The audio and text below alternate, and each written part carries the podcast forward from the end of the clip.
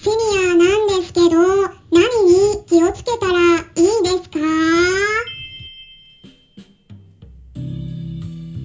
こんにちは。サラホリスティックアニマルクリニックのホリスティック獣医サラです。本ラジオ番組ではペットの一般的な健康に関するお話だけでなく、ホリスティックケアや地球環境、そして私が日頃感じていることや気づきなども含めて様々な内容でイギリスからお届けしております。さて皆さん、本日は何の日でしょうか？はい、熱中症対策について本日の夜じゅうじじゅっぷんからクラブハウスでお話しさせていただきます。はいはい、熱中症になりやすい三大要因とは何かとか、体の熱を取ってくれるような食材やハーブなどのことも含めてお話ししていきますので、興味のある方はぜひお気軽にご参加ください。はい、まだねクラブハウスを利用していないっていう方がいらっしゃったら、私の方でちょっとした審査はあるんですけれども、まあ大体皆さん招待しておりますので、お気軽にメッセージくださいね。日頃ご相談に対応させてもらってる飼い主さんだったらいつでもすぐに招待させていただいてます。まあ、今なら招待状まだ残っていますので、ぜひ今のうちにおっしゃってください。招待状はたくさん持っている時と全然ない時とタイミングによって変わりますので、もう早い者勝ちになるんですね。まあ、クラブハウスだと無料でいろんな方のお話が聞けるので、すっごくね勉強になりますよ。私自身も他の専門家の方のお話をよく聞いたりしています。そしてですね、昨日夜のくじからペットブリス主催でありメンタルケアリスト、そしてアニマルコミュニケーターでいらっしゃる船山はきえさんと一緒にインスタライブでシニアのペットライフとターミナルケアということでコラボでお話しさせてもらいました。まあ、そこでもねお話しさせてもらったことがあるんですけれども、今回ねお伝えしきれなかった点をこの場で補足させてもらえたらなって思います。まあ、結構気づいていない飼い主さんが多かったりもするので、シニアのことを一緒に暮らしている方はぜひですね最後まで聞いてみてください。まずですね、皆さんに質問をしたいと思います。えー、ちょっとねプライベートな質問になりますので声に出さなくても OK ですから、心の中でお答えください。はい、それで質問なんですけれども、皆さんはおいくつですか？はい、答えづらいですよねあのー、私も皆さんには年齢は秘密ですよ。うんでね、なぜこの質問したのか言いますと、まず大前提として、例えばろくじゅっさいの人はごさいとかじゅっさいの子供の気持ちとか、はたち、さんじゅっさいの人の気持ちとかって大体わかりますよね。でもその逆って難しいんです。例えばさんじゅっさいの人にとってはろくじゅっさいななじゅっさいの人の気持ちってやっぱりね分かりきれないですよね。だって経験したことないからです。ろくじゅっさいの人だったら子供自体も経験してきているし、にじゅっさい、さんじゅっさい、よんじゅっさい、ごじゅっさいと年齢を重ねてきてろくじゅっさいになっているので、それぞれの年齢の時にどんな経験をして過ごしてきたか、どんな気持ちだったかとかね、まあいろいろ思い出すことができるんですよね。でもその逆だと体験していないから、まあ想像するしかできないですよね。まあ、他のろくじゅっさい以上の人から、あ、こういう思いしてるんだよとか、こういうとこ大変なんだよとかね、お話を聞けば、あ、年齢重ねるとそういった苦労があるのかとかっていうことを知ることはできるんですけれどもね。まあ、例えばもっと年齢が上がっていってはちじゅっさいとかきゅうじゅっさいとかねなったりすると、まあ、人にも年齢何歳ぐらいで症状が出るかは変わってくるとは思うんですけれども、例えば足腰の動きがスムーズにいかなくなるとか、階段の上り下りもすごくきつくなってくるとか、動悸がするとか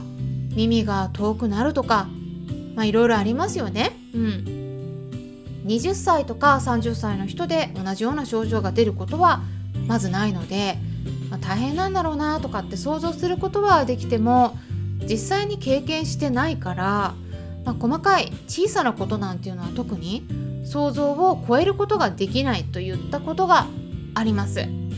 で、そしてですね、セリアの動物たちにも同じことが起きているんです。例えば目が見えづらくなったり耳が聞こえづらくなってくるっていうのはよくあります。あとは足腰もうまく動かなくなってきたりします。疲れやすくなって眠っている時間が長くなったり、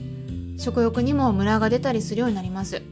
まあ、認知症になる子もいるので、まあ、そういった子の場合は食べたことを忘れてしまって再び食べ物を催促するっていうこともね、よくあるんですよ。まあ、ちょっとした変化にもうまく対応できなくなってくるので、感染もしやすくなるし、ちょっとした気温の変化にも弱くなって熱中症にもなりやすくなります。だからですね、飼い主さんができることとしては、先回りして想像して考えてみること、それでケアしてあげるっていったことなんですよね。まあ、よくあるのが、少しずつ体が不自由になることに対して動物たち自身も、ああどうしてうまくいかないんだろうっていうことでイライラすることがあるんです。これもう本当に人間と同じような感じですよね。まあ、例えばおしっことかうんちなどといった排泄がうまくできなくなると、まあ、誰でも嫌だと思うんですよね。で、お尻の周りにおしっこなどがついたままになって匂いも出てきますから、まあ、よく舐めたりするようにもなるんだけれども、まあ、だんだんそういったことも疲れてしなくなってきたり、体の不自由があるせいでうまくできなくなったりもします。でもそのまま放置してたりすると、皮膚が炎症を起こして赤くなってかゆみがね出てくることもあるんです。で、おむつを利用する方も結構いらっしゃると思うんですが、おしっこをした後に泣いてお知らせしてくれる子もいるんですね。それはね、嫌だからなんですね。うん。でもそれもね、だんだん疲れたり病気があったりすると特にねしなくなってきたりすることもあります。で、そうなると気づくのが遅れて、おしっこなどがついたままになっている時間が長くなることによって蒸れて、お尻周りの皮膚がただれたりするようになることも稀ではありません。なので介護としては、ワンちゃん猫ちゃんなどの動物たちの場合でも、いわゆる下の世話が必要になることもありふれたことなんです。おしっこがついたままになっていると、その不快感でイライラしがちになってよく泣くようになる子もいます。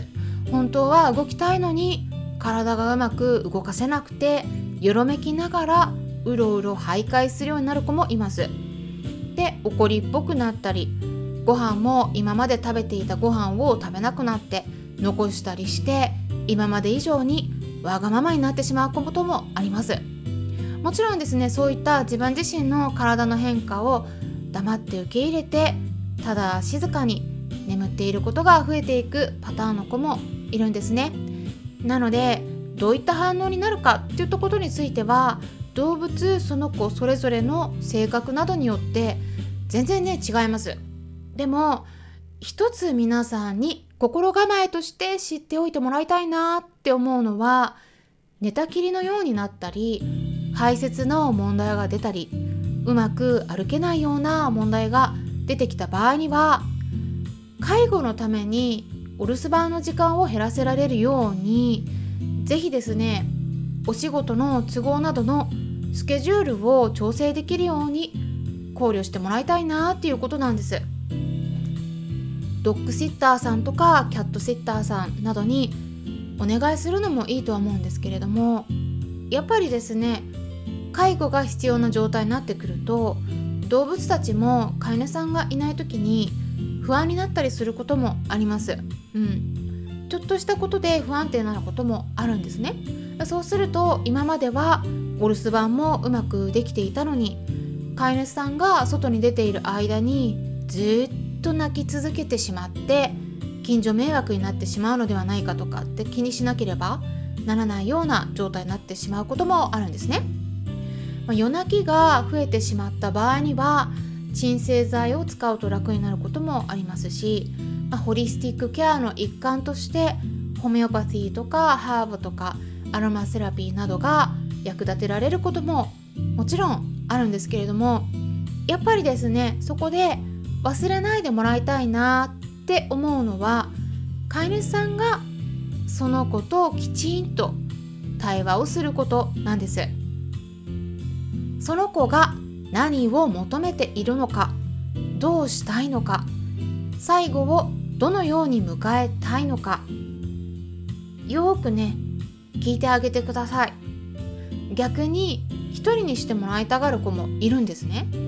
まあ、そういった子の場合ではあんまりあれこれ構わずにそっとしといてあげた方がいいこともあります。なので正解ってね、一つではないんですね。ただそういったことももちろんその子自身がどれだけ自立している子なのかとか性格によっても変わってくるんですが、特に大型犬の介護は体力も必要としますので、飼い主さんご自身がヘトヘトになってしまうことがとっても多いです。特にすでにご家族の中で誰かが介護を必要としている時に一緒に暮らしている動物も介護が必要になったりすると、どうしても動物たちのケアの方がおろそかになってしまいがちですね。なのでどなたかに手伝ってもらえないかどうか早いうちにチェックしておくといいと思います。動物の介護って本当に大変なので、どうか一人で抱え込まないようにしてくださいね。ということで今回はセニアケアについてお伝えしていきました。それではまたお会いしましょう。ホリスティック獣医、サラでした。